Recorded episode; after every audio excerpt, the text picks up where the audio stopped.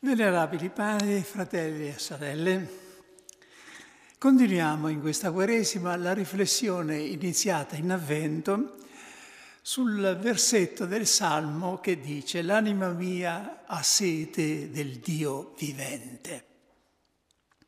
In questa prima predica vorrei meditare con voi sulla condizione essenziale per vedere Dio Secondo Gesù essa è la purezza di cuore. Beati i puri di cuore perché vedranno Dio. Sappiamo che le parole puro, purezza hanno nella Bibbia, come del resto nel linguaggio ordinario, una gamma vastissima di significati. Il Vangelo insiste su due ambiti in particolare, la rettitudine delle intenzioni e la purezza dei costumi. Alla purezza delle intenzioni si oppone l'ipocrisia e alla purezza dei costumi l'abuso della sessualità. Nell'ambito morale con la parola purezza si designa comunemente un certo comportamento nella sfera della sessualità improntato al rispetto della volontà di Dio e del senso stesso mh, intrinseco alla sessualità.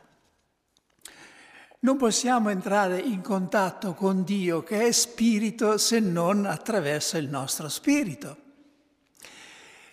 Ma il disordine o peggio le aberrazioni in questo campo hanno l'effetto constatato da tutti di ottenebrare la mente.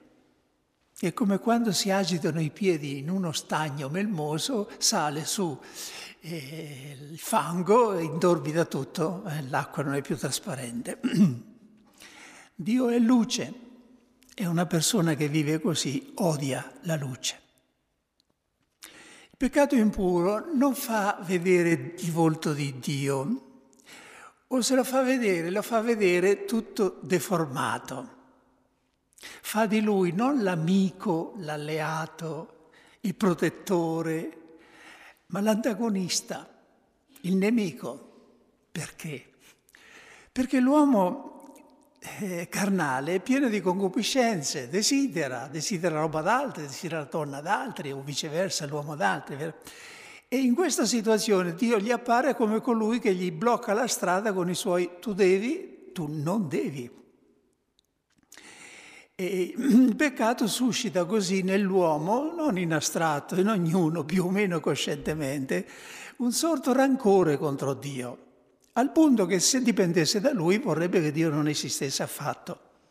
È chiaro, questo evidentemente è ovvio, esplicito in chi vive proprio coscientemente nel peccato, ma in certi momenti di prova, quando tutto in noi è ribellione, si avverte che non è poi una situazione così lontana da noi, vero? Questo, questo tacito, incosciente rancore contro Dio. In questa occasione, carissimi amici, vorrei tuttavia, più che sulla purezza dei costumi, insistere su quell'altro significato che ho nominato, e cioè sulla purezza delle intenzioni o la rettitudine delle intenzioni. In pratica eh, la virtù opposta all'ipocrisia. Ci orienta in questo senso naturalmente il tempo in cui viviamo, perché mercoledì delle ceneri abbiamo iniziato la Quaresima sentendo quelle martellanti raccomandazioni di Gesù. Quando fai l'elemosina non suonare la tromba davanti a te come fanno gli ipocriti. Quando pregate non siate simili agli ipocriti. E quando digiunate non diventate malinconici come gli ipocriti. È sorprendente, almeno io lo trovo sorprendente, quanto il peccato di ipocrisia, che è il più denunciato di tutti da Gesù nel Vangelo, entri poco nei nostri abituali esami di coscienza. Io non ho trovato mai quella domanda, sono stato ipocrita negli esami di coscienza che, che ho conosciuto da ragazzo, tanto che ho dovuto introdurre questa domanda per conto mio. E raramente sono riuscita a passare la domanda successiva indenne. Il più grande atto di ipocrisia sarebbe nascondere la propria, la propria ipocrisia, nascondere a se stessi o agli altri, perché a Dio evidentemente non si può nascondere. E l'ipocrisia è in gran parte vinta nel momento stesso in cui noi la riconosciamo. Ed è quello che ci proponiamo in questa prima meditazione. Riconoscere la parte di ipocrisia più o meno cosciente che c'è nelle nostre azioni. L'uomo ha scritto Pascal, che se ne intendeva di psicologia, ha due vite. Una è la vita vera, l'altra quella immaginaria, che vive nell'opinione sua o degli altri. Noi lavoriamo senza posa ad abbellire e conservare il nostro essere immaginario e trascuriamo quello vero. Se possediamo qualche virtù o merito, ci diamo premura di farlo sapere in un modo o in un altro per arricchire di tale virtù o merito il nostro essere immaginario, disposti perfino a farne a meno noi pur per aggiungere qualcosa a lui e a consentire talvolta essere vigliacchi pur di sembrare valorosi o anche dare la vita purché però gli altri ne parlino. Cerchiamo di scoprire l'origine e il significato di questo termine ipocrisia. La parola deriva dal linguaggio teatrale. All'inizio significava semplicemente recitare, rappresentare sulla scena. Agli antichi però, compresi i greci, non sfuggiva l'intrinseco elemento di menzogna che c'è in ogni rappresentazione scenica, nonostante l'alto valore letterario e etico che veniva riconosciuto al teatro greco. Di qui il giudizio negativo che si portava sul mestiere degli attori, che in certe culture era riservato solo agli schiavi e che gli apologisti cristiani eh, proibiscono addirittura fare eh, l'attore. Alle parole e agli atteggiamenti esteriori non corrisponde sulla scena l'intimità interna. Il dolore e la gioia che si rappresentano sulla scena non sono veri dolori, mm, non è vera gioia, è parvenza, affettazione. Noi usiamo la parola oggi fiction, in un senso neutrale o addirittura positivo, è un genere eh, di spettacolo molto in voga, vero? Per quando vagamente qua e là vedo che è pieno di fiction la nostra televisione.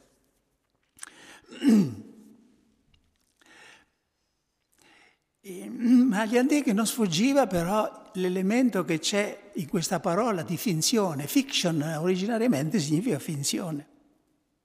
E quello che c'era di negativo in questa parola è passato nella parola ipocrisia.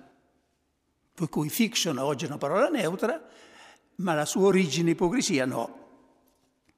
Da una parola che era all'origine neutra, ipocrisia, cioè recitare sulla scena, è diventata parola negativa, anzi una delle pochissime parole umane che hanno sensi tutti ed esclusivamente negativi perché c'è chi si vanta perfino di essere orgoglioso o ammette di non essere paziente, ma nessuno si vanta di essere ipocrita. L'origine del termine che abbiamo un po' così illustrato ci mette sulle tracce di scoprire qual è la vera natura dell'ipocrisia. Essa è fare della vita un teatro in cui si recita per un pubblico è indossare una maschera, è cessare di essere persona per diventare personaggio. Ora c'è una grande differenza tra la persona e il personaggio. Il personaggio è la corruzione della persona. La persona è un volto, il personaggio è una maschera e infatti in antichità, gli attori portavano una maschera. La persona è nudità radicale, il personaggio è tutto abbigliamento, tutto trucco. La persona è l'autenticità, l'essenzialità, il personaggio è finzione e artificio. La persona obbedisce a delle convinzioni, il personaggio invece recita un copione. Questa tendenza è innata nell'uomo, non dobbiamo scandalizzarcene, però è accresciuta enormemente nella cultura attuale perché è dominata proprio dall'immagine, dall'apparire. Film, televisione, internet, tutto si basa ormai prevalentemente sull'immagine. Cartesio ha detto, come tutti sappiamo, cogito ergo sum, penso dunque sono, ma oggi nella realtà questo assioma viene sostituito appaio dunque sono. Per le persone spesso, specialmente i giovani, essere apparire, riuscire ad essere una volta davanti alle telecamere. Un famoso moralista, che è la Rochefoucauld francese, definisce l'ipocrisia il tributo che il vizio paga alla virtù. E per questo essa insidia particolarmente le persone pie religiose. Tanto che un rabbino del tempo di Cristo ha scritto una frase che si trova nel Talmud ebraico, che è un po' forte.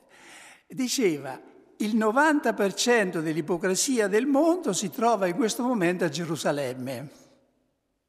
Ma perché? Perché è ovvio, là dove c'è più forte, più forte la stima dei valori spirituali, religiosi, là è più forte anche la tentazione eh, di affettarli per non sembrarne privi. Oh, io non vorrei adesso estrapolare, eh, perché oggi potremmo dire, ma non è vero, eh, assolutamente, che il 90% dell'ipocrisia sia a Roma. No? No. Però ci fa pensare questo, perché è là dove, dove eh, si coltivano i valori religiosi che c'è più pericolo, ah, naturalmente anche dentro gli ordini religiosi. Un pericolo viene anche dalla moltitudine dei riti che le persone pie sono soliti a compiere delle prescrizioni che sono impegnate a osservare, le regole, le costituzioni.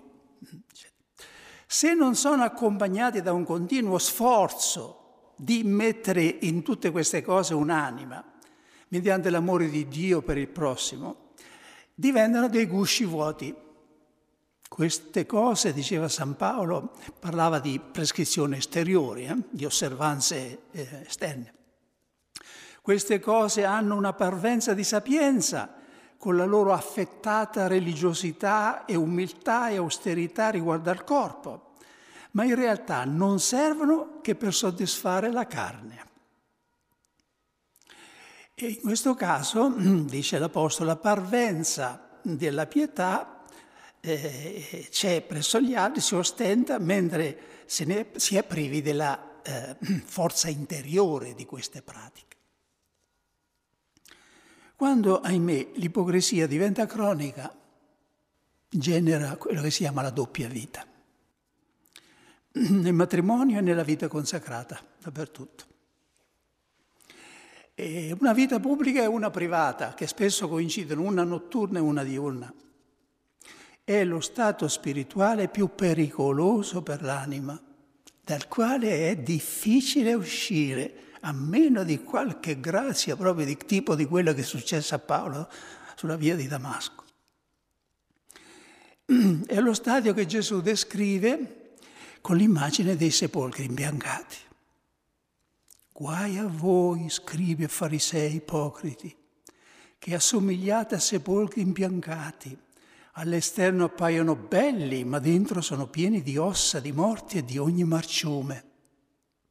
Così anche voi all'esterno apparite giusti davanti alla gente, ma dentro siete pieni di ipocrisia e di iniquità. Se ci domandiamo perché l'ipocrisia è tanto in abominio davanti a Dio, forse più ancora che l'impurità, la risposta è chiara. L'ipocrisia è menzogna e Dio è verità è occultare la verità. Inoltre, nell'ipocrisia l'uomo declassa Dio, lo mette al secondo posto, collocando al primo posto le creature, il pubblico. È come se in presenza di un re, eh, qualcuno gli voltasse le spalle per dare, rivolgere l'attenzione solo ai suoi servi. L'uomo guarda l'apparenza, il Signore guarda il cuore. Quindi dare maggiore importanza all'apparenza che al cuore significa dare maggiore importanza alle creature che a Dio. Ma l'ipocrisia è anche una mancanza di carità, una mancanza anche contro il prossimo, oltre che contro Dio. Perché? Perché riduce gli altri ad ammiratori, non persone che hanno un valore in se stessi, ma sono, eh, eh diciamo, la clac. Sono numeri che fa, devono fare la audience per molte persone, ma anche tra celebri stars i loro beniamini che dicono di amare tanto, in realtà li considerano solo numeri che fanno l'audience. Una forma derivata di ipocrisia è la doppiezza, l'insincerità. Con l'ipocrisia si cerca di mentire a Dio, con la doppiezza eh, nel pensare o nel parlare si cerca di mentire agli uomini. Doppiezza è dire una cosa e pensarne un'altra. Oh, alle volte questo è necessario per carità, ma si, tratta, si sa bene quando invece si tratta proprio di doppiezza. Dire bene di una persona eh, in sua presenza e poi dirne male subito appena volta le spalle. Il giudizio di Cristo sull'ipocrisia è una spada fiammeggiante. Receperunt mercedem suam hanno ricevuto la loro ricompensa, come se avessero firmato una quietanza e non possono aspettarsi più nient'altro, nessun'altra ricompensa. Ed è una ricompensa oltretutto illusoria, controproducente anche a livello umano. Lo grido a me stesso prima che a voi. Perché è verissimo quel detto che, sta, che, che, che si, si, ripete, vero? La gloria fugge chi la insegue e insegue chi la fugge. Quindi cercare la gloria anche umanamente è, è da stolti. È chiaro, eh, carissimi padri, fratelli e sorelle, che la nostra vittoria sull'ipocrisia non sarà mai una vittoria di primo acchito e non sarà facile. A meno di essere giunti a un livello altissimo di perfezione, non possiamo evitare di sentire l'istinto di apparire agli altri in buona luce, di fare bella figura nel nostro ufficio, di piacere agli altri. La nostra arma, dunque, la nostra, diciamo, scialuppa di salvezza è la rettificazione delle intenzioni. Alla retta intenzione si giunge mediante la rettificazione costante, quotidiana, giornaliera delle nostre intenzioni. Cioè proporci sì, questo è quello che sentirei, ma io Signore voglio il tuo regno, non... All'occasione ripetere le parole che disse un giorno Gesù ai farisei, io non cerco la mia gloria, punto e basta, io non cerco la mia gloria. I sentimenti vadano per conto loro, ma la mia volontà è ferma su questo. Se l'ipocrisia consiste nel mostrare anche il bene che a volte non si fa, un rimedio efficace per contrastare questa tendenza è nascondere a volte anche il bene che si fa, cioè privilegiare quei gesti nascosti che non saranno conosciuti da nessuno, ma non saranno sciupati dallo sguardo terreno delle creature. A Dio, dice San Giovanni della Croce, Piace di più un'azione per quanto piccola, fatta di nascosto e senza il desiderio che sia conosciuta, che mille altre compiute con il desiderio che siano vedute dagli uomini. Gesù raccomanda con insistenza questo esercizio. Prega nel segreto, digiuna nel segreto, fa l'elemosina in segreto e il Padre tuo che vede nel segreto ti ricompenserà. Non si tratta naturalmente di fare di, neppure di questo una regola fissa, perché Gesù ha anche detto così risplenda la vostra luce davanti agli uomini perché vedono le vostre opere buone e glorificano il Padre vostro celeste. Si tratta di vedere, di sapere eh, Quando è opportuno che un'azione sia vista e quando invece non c'è nessun bisogno di farla vedere. La cosa peggiore che si può fare al termine di una meditazione dell'ipocrisia è quella di servirsene per giudicare gli altri, per denunciare l'ipocrisia che c'è intorno a noi. E perché è proprio a costoro che Gesù rivolge il grido ipocriti. Ipocrita, perché guardi la pagliuzza nel trave del fratello, non vedi le, nell'occhio del fratello, non vedi la trave che è nel tuo. Qui veramente è il caso di dire proprio chi è senza peccato, si intende di ipocrisia, scagli la prima pietra. Chi può dire di essere del tutto esente da qualche forma di ipocrisia? Di non essere anche lui un sepolcro imbiancato, diverso dall'interno da quello che appare all'esterno. A mio parere, forse soltanto Gesù e la Santa Vergine sono stati esenti in modo stabile e assoluto da ogni forma di ipocrisia. Per gli altri era un desiderio, una tendenza, ma solo Gesù può dire non cerco la mia gloria perché questo è un dato di fatto. Quando è Paolo che dice forse che cerco io eh, l'approvazione degli uomini, è lì sì, è una tendenza, un desiderio, un proposito, ma non è detto che ci sia arrivato stabilmente e perennemente, vero? Lo si vede un po' anche dalle lettere. La cosa consolante è che appena uno dice e sono stato ipocrita, la sua ipocrisia è vinta. La parola di Dio non si limita a condannare il vizio dell'ipocrisia, ci spinge anche a coltivare la virtù opposta che è la semplicità, la semplicità, santa simplicitas.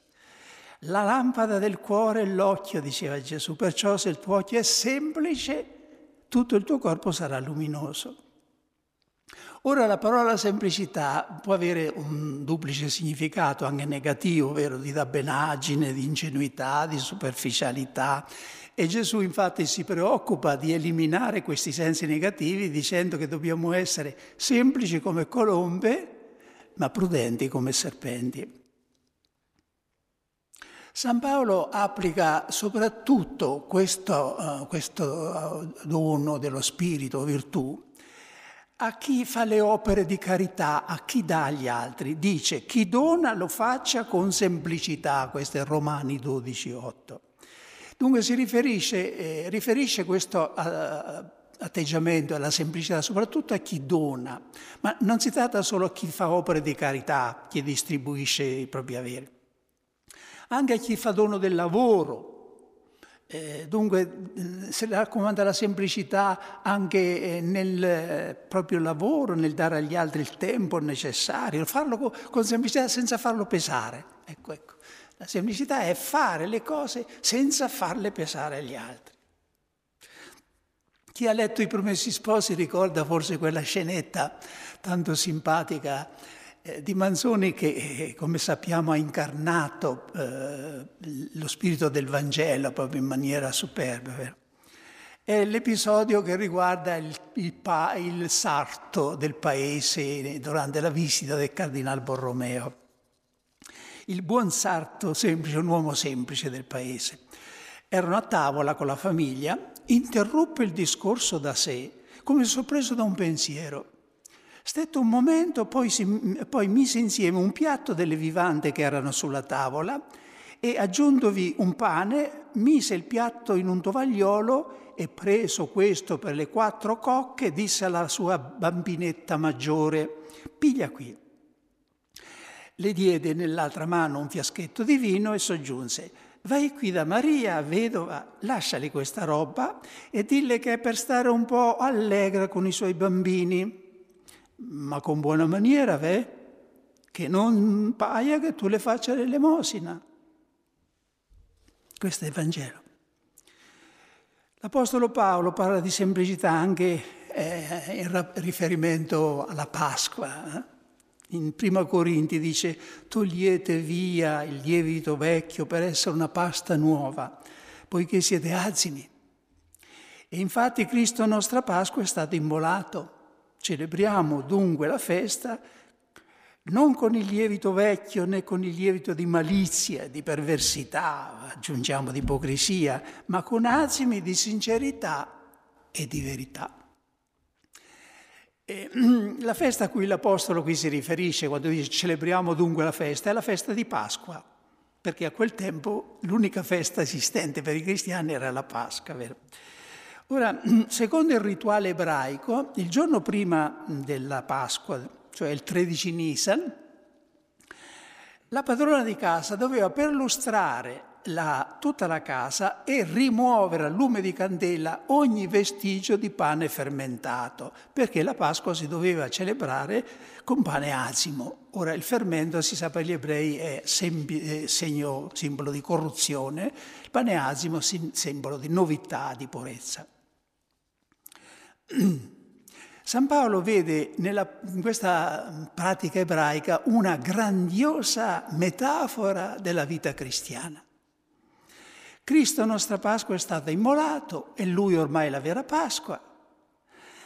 E allora bisogna perlustrare in occasione della Pasqua la casa interiore, il cuore, spogliarsi di tutto ciò che è vecchio, corrotto eliminare i vestigi di pane fermentato per essere una pasta nuova. Come fare una grande pulizia primaverile. Ed è lo scopo primario della Quaresima. Questo, di fare una pulizia della casa, rimuovere dalla casa interiore, si intende, ogni, pa- ogni fermento, ogni cosa corrotta eh, per essere una pasta nuova. Dio è il modello sublime della semplicità.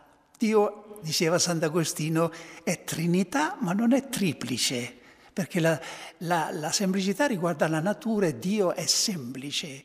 Secondo Caterina da Genova, questa grande mistica, Dio è, in Dio c'è nettezza, è, è net, Dio è netto, che è nel linguaggio del Cinquecento. Oggi è difficile tradurlo, perché vuol dire che è nello stesso tempo completezza e purezza.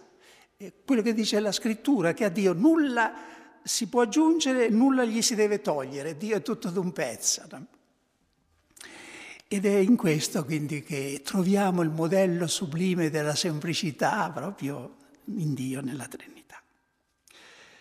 Quella della semplicità è una delle conquiste più ardue e più belle del cammino spirituale e dunque eh, vale la pena di impegnarci in essa. Se posso, eh, venerabili padri, fratelli e sorelle, permettermi di suggerire un proposito al termine di questa meditazione, sapete qual è? È cercare nel Salterio o nella liturgia delle ore, dove pure esiste, il Salmo 139 recitarlo lentamente e ripetutamente come se lo leggessimo per la prima volta, anzi come se lo stessimo componendo noi stessi. Se l'ipocrisia e la doppiezza consistono nel ricercare lo sguardo degli uomini più che quello di Dio, qui troviamo il rimedio più efficace che venendo dalla parola di Dio eh, ha una efficacia particolare proprio. Eh, eh, realizza quello che significa, significando causant, bisognerebbe dire. Recitare questo salmo è come sottoporsi a una specie di radiografia, come esporsi ai raggi X. I raggi X sono la luce di Dio, lo sguardo di Dio. Ci si sente attraversati dallo sguardo di Dio. Io ho sempre ancora viva eh, l'impressione di quando lessi per la prima volta questo salmo con questo spirito, con questa attenzione. Comincia così. Signore, tu mi scruti e mi conosci. Tu sai quando seggo e quando mi alzo. Penetri da lontano i miei pensieri. Mi scruti quando cammino e quando riposo. Ti sono note tutte le mie vie la mia parola non è ancora sulla lingua e tu la conosci già tutta. Dove andare lontano dal tuo spirito? Dove fuggire dalla tua presenza? Se salgo in cielo, là tu sei. Se scendo negli inferi, eccoti. Se prendo le ali dell'aurora per abitare l'estremità del mare, anche là mi guida la tua mano e mi afferra la tua destra. Se dico almeno l'oscurità mi copra e intorno a me sia la notte, nemmeno le tenebre per te sono oscure. E la notte è chiara come il giorno, per te le tenebre sono come luce. Ma la cosa meravigliosa di questo salmo è che questa presa di coscienza di essere attraversati dallo sguardo di Dio non crea un sentimento di vergogna o di disagio come chi si sente eh, scoperto nei suoi pensieri più intimi. Al contrario, dà gioia, perché si sente che questo sguardo di Dio è lo sguardo di un padre o di una madre che ti vuole ripulire, ti vuole perfetto come lui è perfetto. E di fatti il Salmo termina con questo grido di giubilo. Scrutami, Signore conosci il mio cuore, provami e conosci i miei pensieri, vedi se percorro una via di menzogna e guidami sulla via della vita. Allora ricordate il Salmo 139. Sì, vedi Signore se seguiamo una via di menzogna e guidaci in questa Quaresima sulla via della semplicità e della trasparenza. E così sia.